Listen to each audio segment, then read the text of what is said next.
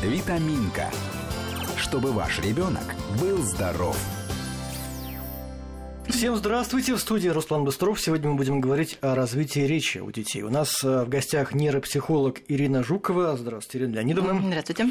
И клинический психолог, нейропсихолог, руководитель Центра нейропсихологии и ранней коррекции достижения Наталья Трофимова. Наталья Борисовна, и вам здравствуйте. Здравствуйте. Для начала объясните, пожалуйста, нейропсихолог – это кто, это что, чем вы занимаетесь? Пожалуйста, Наталья Борисовна. Нейропсихолог – это прежде всего клинический психолог, это область клинической психологии, то есть нейропсихолог занимается всеми проблемами развития, нарушения развития детей и взрослых. Ну, а нейропсихолог от обычного психолога, Наталья Борисовна, чем отличается?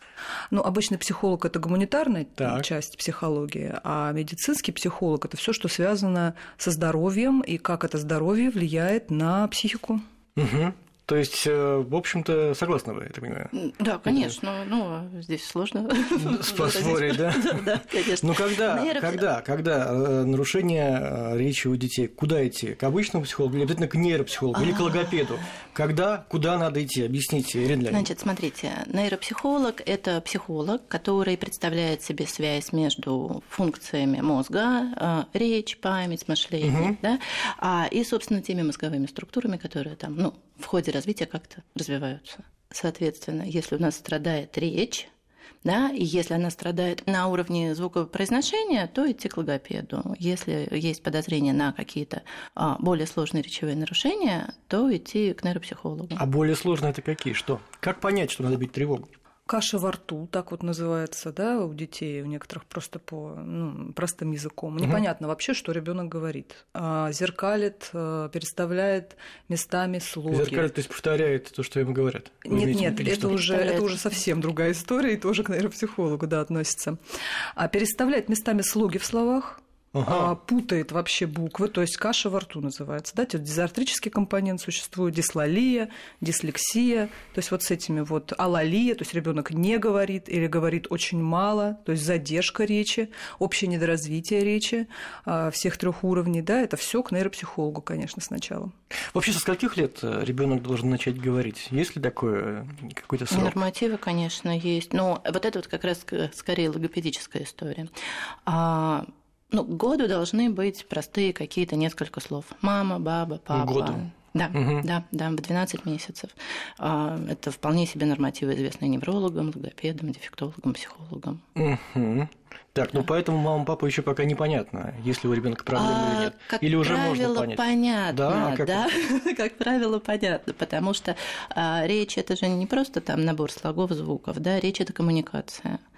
Да, и если ребенок взаимодействует и при этом ну, в год произносит осознанно какие-то слоги, составленные в слова, ну, то, в принципе, это считается вполне себе нормативным. Вот если взаимодействие по каким-то причинам не происходит, это отдельная история. А если ребенок взаимодействует, показывает, но произносит там не мама, да, а ма, отдельный Мгм. слог, да, то, в принципе, это ситуация, когда можно просто посмотреть, понаблюдать, Мгм. да, что произойдет к полутора годам, и как это будет Ну, развиваться вообще, я, дальше. я знаю, что девочки начинают говорить раньше, мальчики позже. Это бытовое такое мнение? Это а, бытовое да? такое мнение, да. Такое дилетантское. А а как должно быть? Одинаковый возраст у тех и у других? Усредненный, да, да, да. Но норма это же достаточно условное понятие. Всегда есть там вот плюс-минус несколько месяцев, да. Мгм. То есть году мы говорим мама, папа. Как ну, дальше? либо баба. Ну, Хотя так бы вот. полутора. Ну, Хотя бы. к полутора мы это говорим.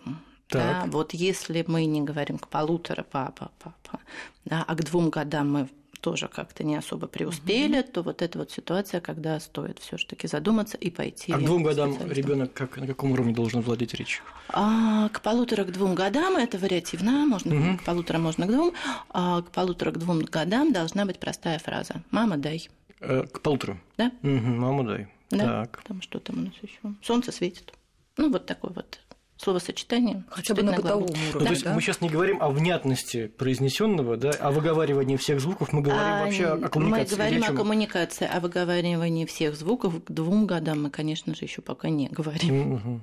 Это Не попо- выговариваем, это да? попозже, Не Да, выговариваем. не все выговариваем. Угу. Да, свистящих, шипящих там, в общем, ожидать еще сложно. То есть главное, чтобы был сам факт коммуникации. Сам факт коммуникации, построение, да, построение слогов слова, построение вот этой вот простой фразы. Угу. Итак, э, Наталья Борисовна, если мы видим, что у ребенка какие-то затруднения, то есть к полутора годам он не говорит простых фраз, что делать в этой ситуации? Может быть, есть такая особенность у данного ребенка, вот конкретного, что ему попозже, вот, или действительно бить тревогу? Как это понять? Так а зачем же гадать? Нужно обращаться к детскому медицинскому психологу, нейропсихологу. Не просто нейропсихологу, а чтобы у него была обязательно база по медицинской психологии детской. Ну, это так просто. Просто это запомните. А куда? Ну, это платная история или по страховке можно сделать?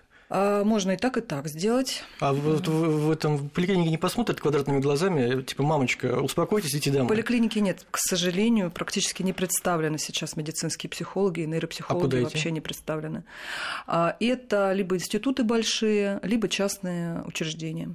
Ну, вот бесплатная история это в институтах больших, я так понимаю. Нет. Или как? Ну, а в институтах больших, да, безусловно, тоже есть, но там некая очередь, наверное, все таки существует на бесплатное угу. место. Угу.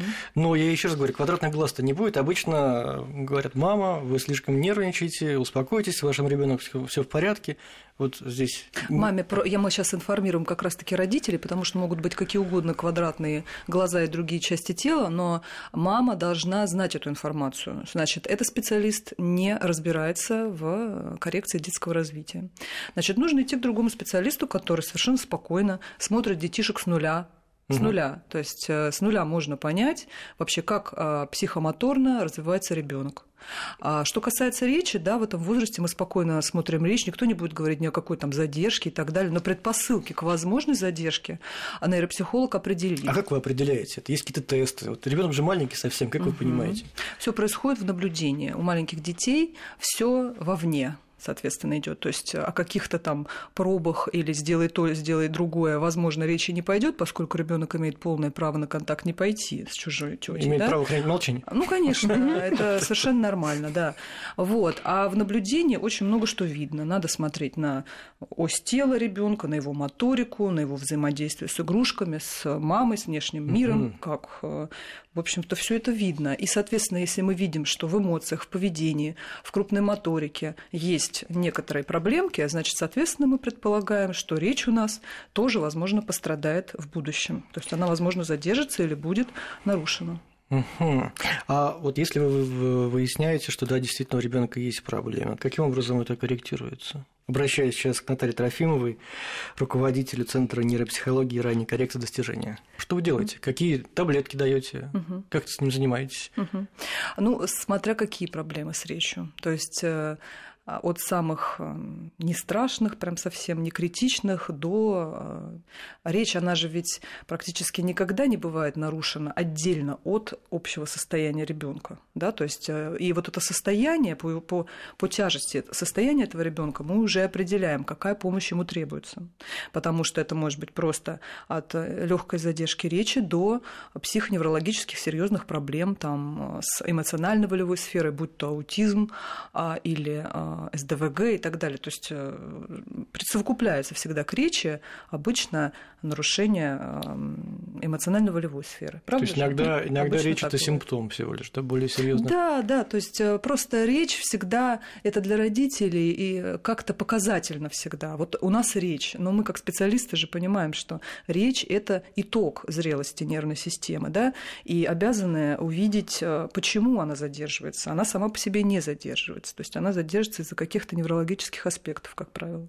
И вот какой тяжести они уже будут, это мы смотрим на диагностике, соответственно, потом мы э, смотрим. Либо это просто помощь в занятиях э, нейропсихолога или логопеда-дефектолога, либо это уже подключать невролога, остеопата, кинезиолога, то есть в зависимости от тяжести нарушения. Ирина Леонидовна, какие да. вот э, еще существуют методы коррекции?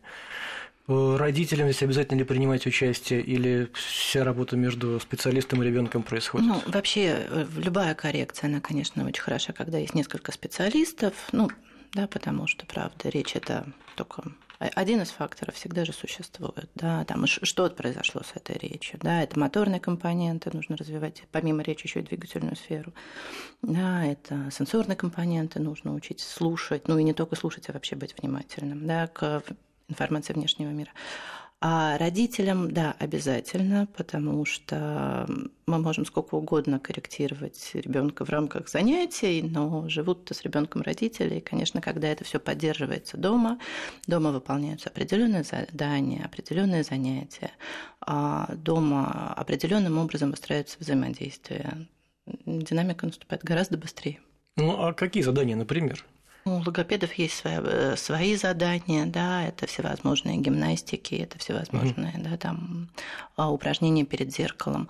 А у нас, ну, у нейропсихологов тоже есть свои задания, направленные как и на развитие моторной сферы, да, там всякие ползалки, условно назовем их так, угу. да, ну, вполне себе известные задания найти что-нибудь да, на листе бумаги или еще угу. что-то. Весь спектр родитель на самом деле видит э, на занятиях. Они, как правило, присутствуют, и желательно, чтобы они присутствовали, потому что нужно их вовлекать в развитие своего ребенка, вовлекать в его мир. И они видят, что нужно делать, что делает специалист, как он это делает. И потом ему уже специалист дает задание на дом. И, соответственно, это и нужно выполнять дома. А вот что касается звуков, э, к скольки годам они должны быть Э, произносимыми уже ну, как надо. Формируется вот эта вот речь. Ну, к 6-7 годам они должны быть произносимы как надо, Все потому звуки, что это да. возраст ну, да, вот переходы из детского сада, да, уже непосредственно Не должны быть произносимы. Вот я тоже построил фразу, мне, видимо, тоже надо. Психологу, к каким годам ребенок должен произносить, да. Видите, наблюдаются некие проблемы, ну, нерешенные в детстве. Все мы люди. Хорошо. То есть к 6-7 годам должен все звуки Речь должна быть чистая. Но есть э, распространенные проблемы, там, R-буква не всегда выговаривается, L-буква. Это считается вариантом нормы? Это зависит от да, это вообще не вариант нормы, безусловно. Просто есть сложно коррегируемые ситуации, и мы в итоге вполне себе можем наблюдать небольшое количество взрослых людей да, с сохранившимися особенностями. С картавостью, да, шепелявостью. Да. Э, это, это что, есть. можно было вылечить, просто в свое время никто не занимался? Скорее, Или это такая особенность? Да, скорее всего, можно было вылечить в большинстве случаев, да, а в очень незначительном ряде случаев это ну, такая вот особенность, которую Действительно нельзя было его вылечить. Ну, слишком короткая уздечка. Ну, вот, ну, ничего угу. нельзя сделать. Ну, Подрезай. подрезать можно. Но это уже Бывают случаи, да? подрезай, не подрезай, да? все равно не да? получается. Язык уходит в горизонталь. Ага. Это какая вот буква не выговаривается? Это R. R, да? Это R, как правило. А вот, ну, это достаточно редкие случаи, да, а в большей степени, да, ну, а, не а, пошли, не обратились. А, а есть какой-то дедлайн? Вот до этого возраста можно что-то подкорректировать, а дальше уже нельзя? Значит, смотрите, вот как раз возраст 6-7 лет – это фактически дедлайн. Все, что дальше, оно подлежит коррекции, но для коррекции требуется значительно больше времени. Ага, то есть можно и в любом возрасте. Можно в любом возрасте, и просто вот это уже сознательно, лет, это уже, ну, как бы, да, так, очень внимательно следя за своей речью. Угу. Можно. А до 6-7 проще? До 6-7 намного проще. Это можно вписать в жизнь ребенка, в игру ребенка. Это происходит более незаметно. Ну и опять-таки всякие подрезания уздечки заживают гораздо быстрее. А я вот, можно своим опытом поделюсь. Я тоже да. раньше не выговорил букву «Л». Угу. Все говорил «ложка», там, ну, в общем, Много. все забыли. Ну, понятно, да? Лазные слова. Какие? Лазные. А, ладно, да, да, да. Но это уже R. И я научился самостоятельно. То есть я спросил у мамы, я не знаю, сколько мне было лет, ну, наверное, наверное, от 7 до 10, вот так mm-hmm. вот. Я спросил маму, а как ты вот букву L? Она говорит, вот язычок надо поставить вверх. Yeah. И я какое-то время пробовал сам. Мне это сначала не получалось, а потом, ну, вот я, видите, по вот, крайней мере, букву Л я выговариваю. Такие тоже случаи бывают, да, что ребенок сам конечно, учится? Конечно, конечно. Просто вы сознательно подошли к этому процессу. Конечно, вы выяснили, как это должно ну, быть. Поначалу было очень неудобно. И тренировались. А потом я это сейчас, конечно, все всегда через труд. Угу. Ну, видимо, все-таки не всегда бывает так, да, что ребенок самостоятельно приходит к самолечению? Ну, часто, да, часто ребенку, ну, во-первых, ребенок должен заметить, да, что он что-то не так угу. делает, да, во-вторых, ему должно захотеться это преодолеть. Как вы сами говорите, это, в общем, ну, не сразу получалось, да, для этого пришлось прикладывать усилия. Ну, и тогда, наверное, в моем детстве не было еще нейропсихологов, в Советском Союзе. Вообще, когда ваша профессия вошла Они в особо тогда и не нужны были, собственно почему? говоря. Да нет, почему? Потому Наверное, что неврологии было не, не так много, как сейчас. Сейчас мы сделаем небольшую паузу и угу. продолжим. Витаминка. Чтобы ваш ребенок был здоров.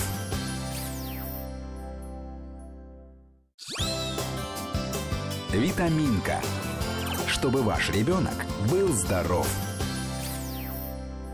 Продолжаем говорить о развитии речи у детей. У нас в студии нейропсихолог Ирина Жукова и клинический психолог, нейропсихолог, руководитель Центра нейропсихологии и ранней коррекции достижения Наталья Трофимова. Я спросил у вас в предыдущей части, когда а, появилась ваша профессия, когда она массовой стала. Вы говорите, в советское время еще не была она распространена, да? Нет, распространена не была. Так она, в принципе, появилась-то достаточно давно. Ну, лет 20 назад, наверное. Да нет, я думаю, что больше. Лет 20 назад уже шли активные-активные прямо исследования угу. в области именно детской угу. нейропсихологии. Угу. Она же появлялась, ну, как бы, да. Нейропсихология начала развиваться и формироваться с точки зрения взрослых нарушений, да, взрослых э, особенностей. Потом уже да, начались такие более глубокие исследования развития Конечно, спросите, а как же раньше жили без нейропсихологов? Как же мы все выросли? Мы все выросли с логопедами-дефектологами, они это тоже присутствовали. Работа? Нет, это не, не совсем аналогичная работа, просто логопеды-дефектологи, они, ну как бы, да, это, это педагоги, угу. да, они знают, как научить.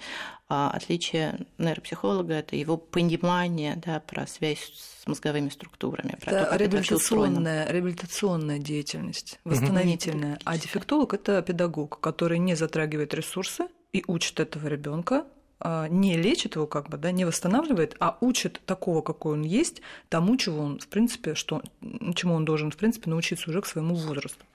А нейропсихолог, он старается восстановить сами ну, проблемы, соответственно, скорректировать и восстановить ребенка до нормы. В последнее время случаев нарушения речи у детей больше или меньше становится? Больше, конечно. Больше? Да. Больше. Почему? Ну, глобально брать? Как хотите. Ну, я всегда связываю, безусловно, с а, значит, хорошей динамикой в родовспоможении. То есть у нас а, роды стали сохранять больше жизней детских. Если угу. раньше такой ребенок вместе с мамой мог, в принципе, умереть, то сейчас делается кесарево, и ребенка сохраняют. А детей сохраняют пятимесячных, до каких угодно, да, ну, соответственно, а, это, безусловно, наличие неврологии и при Кесарево есть неврология, бывает легкая. По-разному речь развивается у детей, которые родились э, вследствие Кесарева и обычным способом? А, нет, нет, все одинаково. Просто была, не была неврология, тут вот какое отличие, а так-то все одинаково. То есть вы говорите именно о недоношенных детях, вот у них могут быть нарушения? Нет, у Кесарева тоже может быть неврология. Ну, то есть она само по это себе, говорите, то есть это неправильно, это считает альтернативной Жизнь ребенка, да, но, видимо, ну, конечно, задержка в развитии Это появляется. прекрасно, то, что она сохраняется, это спасает много жизней, и все великолепно. Но надо понимать, что есть, соответственно, какие-то, ну, чем-то мы платим все равно угу. за это, да? За нашу жизнь, за наше здоровье. То есть э, вот такие вот, получается, да, дети недоношенные, есть шанс, риск, что у них будут какие-то речевые нарушения. Да, конечно. Ну, а родовых травм сколько, извините, и ломают ключицы, и ломают шеи, и тянут. А вообще можно сказать, что, что разграничить, какие причины есть? Вот первое, недоношенные дети, задержки в развитии с этим связаны. Какие еще причины нарушения речевого развития? Ну, все, все вредности. Вот все вредности. Вредности, что вы имеете? Любые вредности, да, это и стрессы. У мамы. И у мамы, да, это и какие-нибудь не знаю, лечение мамы, да, какие, как прием лекарственных препаратов. Любая внутриутробная любая. патология угу. и патология родов. Да. Вредные привычки. Да, конечно. Безусловно. Конечно. Конечно. Понятно. Неправильное питание, неправильный как бы, режим. Там, то есть заранее, это нельзя избежать какими-то превентивными мерами избежать? Ну, вообще-то надо стараться. Надо а стараться. что надо делать? Ну, нужно как-то вести... Ну, то есть везде много очень информации по тому, как маме поддерживать себя в прекрасном настроении, в хорошем состоянии, защищать свой организм, а вот, как готовиться к родам. Это первое. Второе, надо очень тщательно выбирать место, где ты рожаешь. Да? А, хороший должен быть врач с хорошими отзывами, с хорошими рекомендациями. Ну, а там уж как получится. Угу. Ну, вот, потому что врачи всегда настроены на сохранение жизни, они делают для этого все, акушеры-гинекологи, да. Ну, вот. А потом, соответственно, просто это надо принять как данность, что, ну, если что-то случилось, ну, ничего, потом поправить все это можно. Кстати, а все ли можно поправить, Ирина Даниловна? Или есть случаи, Много. когда вы можете уже ничего не сделать? Ну, вообще есть случаи, когда и врачи могут уже ничего Ну да. не сделать, да. Мы же не будем сейчас, наверное, говорить про какие-то прям, ну, совсем страшные вещи. Мгм. Да, Нет, страшные ну, вещи, конечно, Ну, существуют. сколько ну, процентное соотношение, когда вы можете что-то подкорректировать и, и не можете? А, Ну, в большинстве случаев можем. Да, на самом деле можно корректировать все. Здесь скорее вопрос ожиданий. Да. Бывают сложные случаи, и, конечно, всем, и родителям, и нам тоже хотелось бы скорректировать это быстро и в норму, да, но это просто очень долгий путь. Ну, А корректируется это всё. сколько? А в зависимости от нарушений. Ну, например, Нарушения же бывают совсем примеров можете? разные. Ну, если мы говорим про такие прям, прям совсем да, сложные диагнозы, Дело в том, что если произошли тотальные нарушения, то мы можем вывести ребенка в субнорму, в его максимальное развитие. Но до нормы, как вот прям до такой нормы, которая вот у нас есть, да, такая вот норма, да, мы не можем. Но, понимаете, для каждого же родителя понятие нормы свое. Для нас это может не нормой казаться, а ему нормально. Ну, то есть э, это мы говорим, если про тотальные нарушения, там умственная отсталость, аутизм. тяжелые ДЦП. а, Вот. А Если мы говорим про сохранный интеллект и Так все вот. нарушения, которые да, рядом идут с сохранным интеллектом, будь то нарушение эмоционально-волевой сферы, да, то, соответственно, это все выводится в норму. И если не доработали где-то родители, то это может остаться. Но надо дорабатывать, это все можно восстановить, потому что все держится на интеллекте, на здоровом мышлении, да, на этой здоровой части мозга. Я подумал, что вот родители сами иногда не до конца владеют речью, не выговаривают все звуки. Конечно, они могут что-то пропустить, чего-то не заметить. Мгм. А вообще на обычном приеме осмотре у педиатра можно выявить какие-то нарушения речи? Или только родители должны прийти и сказать, что у нас подозрение, проверьте? Ну, в большинстве случаев, конечно, родители должны прийти и сказать, то есть это все таки ответственность родителей в первую очередь. А во вторую очередь, э, ну, грубые, ну, условно грубые, да, грубые средние нарушения в любом случае заметит невролог. А посещение невролога у нас точно так же обязательно по схеме. Угу. Вот если невролог посоветовал, да, как-то заняться этим вопросом, надо им заняться. Ну, средний возраст детей, которыми вы занимаетесь, Ирина Леонидовна. А в коррекции, ну, наверное, с четырех и далее. В диагностике, ну, практически с нуля. Как это вот с ними, вы с ними работаете? Это же, наверное, великий труд, когда Ой, это так ребенок. интересно. Интересно, как вы вообще пришли в эту профессию? Почему именно нейропсихолог? Вот э, я затрудняюсь ответить сейчас на этот вопрос. Я уже так давно в этой профессии, что я не помню, как я туда пришла. Мне было очень интересно, как люди думают. Мгм. Вы поняли, как они думают? Ну, относительно. Я просто перестала задавать этот вопрос. Но ведь ребенок, он не усидчив, он не всегда может сказать, что у него болит, там, какие сложности он испытывает. Он всегда покажет. Покажет? На самом деле ребенок всегда покажет, он всегда заинтересован в том, чтобы ему помогли. А это вопрос внимания взрослого по отношению к ребенку.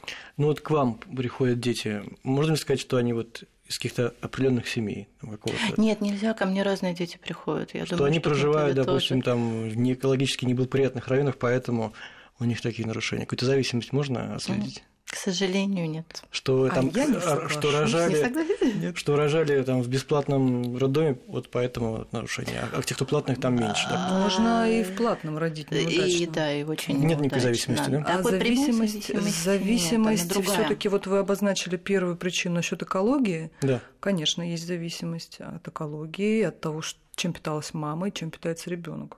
Это очень сложный такой момент, нужно в нем разбираться. Вот всем нашим детям, которые к нам приходят на коррекцию, мы обязательно советуем нутрициологов, потому что Кого? у всех у наших нутрициологи это специалисты по питанию, по А. здоровому питанию.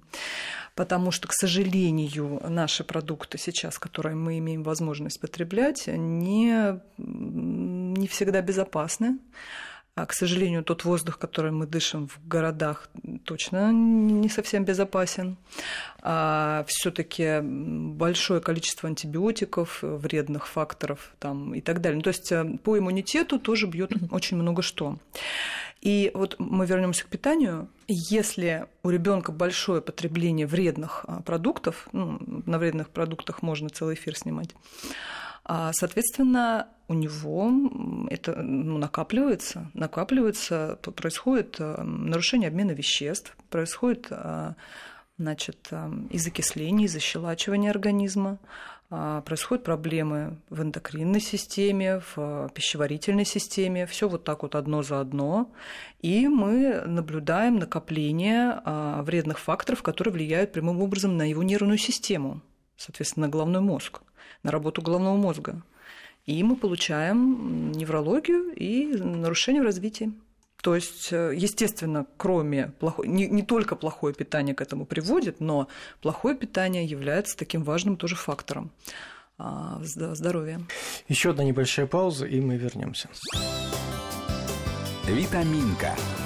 Чтобы ваш ребенок был здоров.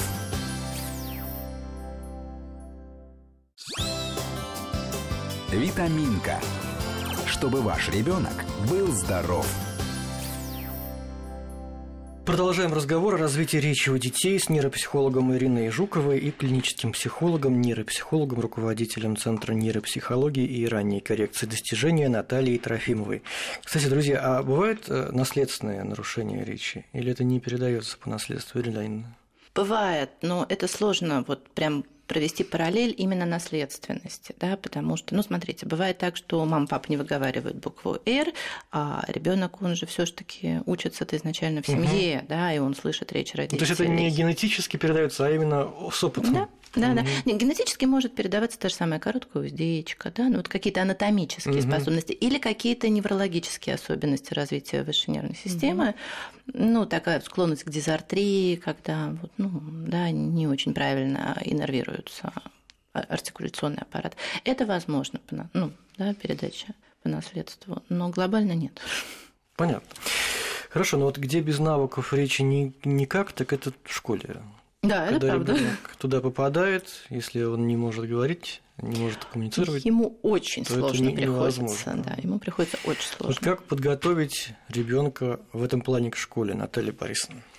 А, все родители а, ведут а, ребенка к репетитору, да, ну, к репетиторам на подготовку к школе. Они считают, и вообще принято считать, что подготовка к школе – это подготовка интеллектуальной сферы ребенка. То есть готов ли он к школе в плане знаний да, и навыков. Но на самом деле а, самое главное – это проверить, готова ли эмоционально-волевая сфера ребенка к школе. Готов ли он, созрел ли он психологически. Угу. И это, соответственно, интересно бы проверить а, на диагностике у нейропсихолога один раз прийти и много нового и интересного узнать о своем ребенке. Действительно ли он готов или что-то ему а, может мешать учиться в школе. Об этом расскажет только нейропсихолог. А учитель и репетитор а, так не углубляются да, в эту сферу, это немножко другая сфера. Соответственно, нужно проверить, готов ли эмоционально ребенок к школе. Ну, не, не только эмоционально, Нет. а, соответственно, организм ребенка готов, окей.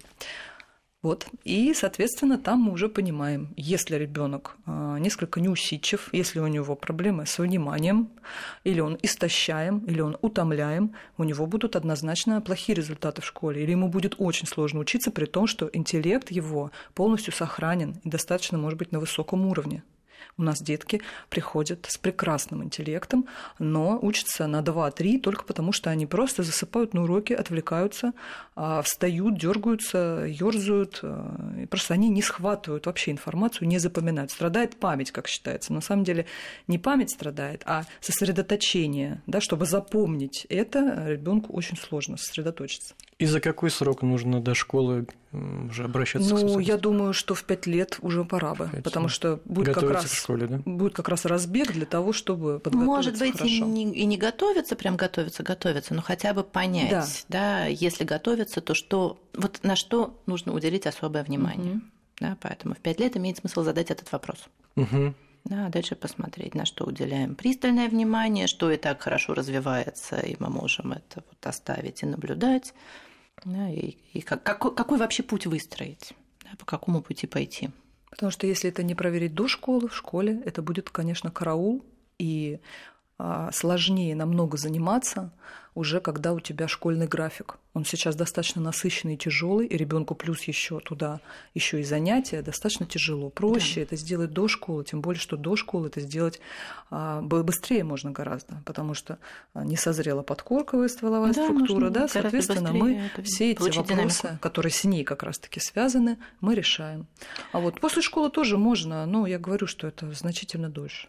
Ну и кроме того, с, вот с момента похода в школу ребенок сталкивается с ситуацией оценочности, да, и он уже понимает, что вот это у него не получается, mm-hmm. здесь вот он Начинает плохой, и он уже, да, он уже, ну, по-другому эмоционально относится к этому вопросу. Да. все таки детский сад, да, там 5-6 лет, это еще безоценочная ситуация, и дети не так остро реагируют на ситуации, когда не получается, они легче тренируются. Там уже начинаются проблемы мотивации угу. в школе, то есть не хочет учиться, отказывается идти в школу. Это уже, конечно, угу, запущенная ситуация. Да. Не угу. надо до нее доводить, нужно сразу разбираться, что случилось. Угу. И вы можете помочь в этом. Конечно. Году. Даже если ребенок не хочет учиться, но он захочет. Когда у ребенка не хочет учиться, когда у него не получается учиться. Когда у ребенка что-то получается, он активно да. развивает это. Конечно. Это всегда так. А если ему трудно, ему, конечно, не хочется. Зачем? Вам, когда трудно, вам что, очень сильно хочется? Нет. Вопрос мотивации, конечно. Да. В домашних условиях как-то можно развивать речь? Может быть, читать больше вслух? В домашних условиях, конечно, можно развивать речь. Для начала просто общаться с ребенком. Это важно. А да? при, бывает, при, сума... ну, при сумасшедшем графике родителей, ну, понятно, да, да, это бывает очень часто очень сильно урезано. Угу. Да? Во-первых, должно быть общение. Да? Общение должно быть эмоциональное, а, ярко интонированное, да? чтобы это все было у ребенка. Конечно, ребенку нужно и читать книжки, и слушать сказки, аудиосказки, да, и вообще всячески окружать его речью. И меньше проводить время в гаджетах. Да. Где-где? В гаджетах. А, в гаджетах Да. А... Ну почему? А в гаджетах тоже можно смотреть мультики, там речь. Э, таким образом, ребенку интересно. Вы же сказали, что главное интерес. А, ребенку, конечно, интересно. И ребенок, конечно, будет привносить эти штампики из мультиков, да, ну вот штампованную угу. речь, вот эти вот фразы, он их, конечно, будет приносить вовне. А дальше вопрос, что мы с этим потом будем делать? Ребенок, глядя на мультик, э, не развивается на самом деле. Как бы ни казалось, нет, он не разв... он в... ребенок развивается в движении, в новом опыте, в во взаимодействии, в взаимодействии с окружающей средой, со своими родителями, а не сидя в статичном состоянии упершись в мультик. Вот, вот тогда он не, мы лишаем его развития на эти там полчаса, час, два часа, сколько он там сидит. И ни о каких развивающих игрушках в гаджетах тоже не приходится говорить. Ничего они, конечно же, не развивают. Ну, не они тренируют. Они. Ну, что-то тренируют, тренируют, а что-то, а, а что-то, что дефицитарным да, остается, да, или ну вот так. Угу. Конечно. Ну, видимо, родители действительно из-за недостатка времени часто да, вставляют ребенка да, с гаджетом, сами занимаются своим каким-то делом. Да, да, да, конечно. Да, ну, то есть прежде всего общаться. Да, прежде всего общаться. Прежде всего общаться, общаться много. Вместе гулять. Общаться. Да. Вместе да. гулять, вместе И обсуждать, обсуждать наверное, увиденное. Да, да, что происходит вокруг. Трогать, да. пробовать, ощущать. Называть да. то, что мы трогаем, да. пробуем. Ну что, спасибо вам большое. Напоминаю, что на студии были нейропсихолог Ирина Жукова и клинический психолог, нейропсихолог, руководитель Центра нейропсихологии и ранней коррекции достижения Наталья Трофимова.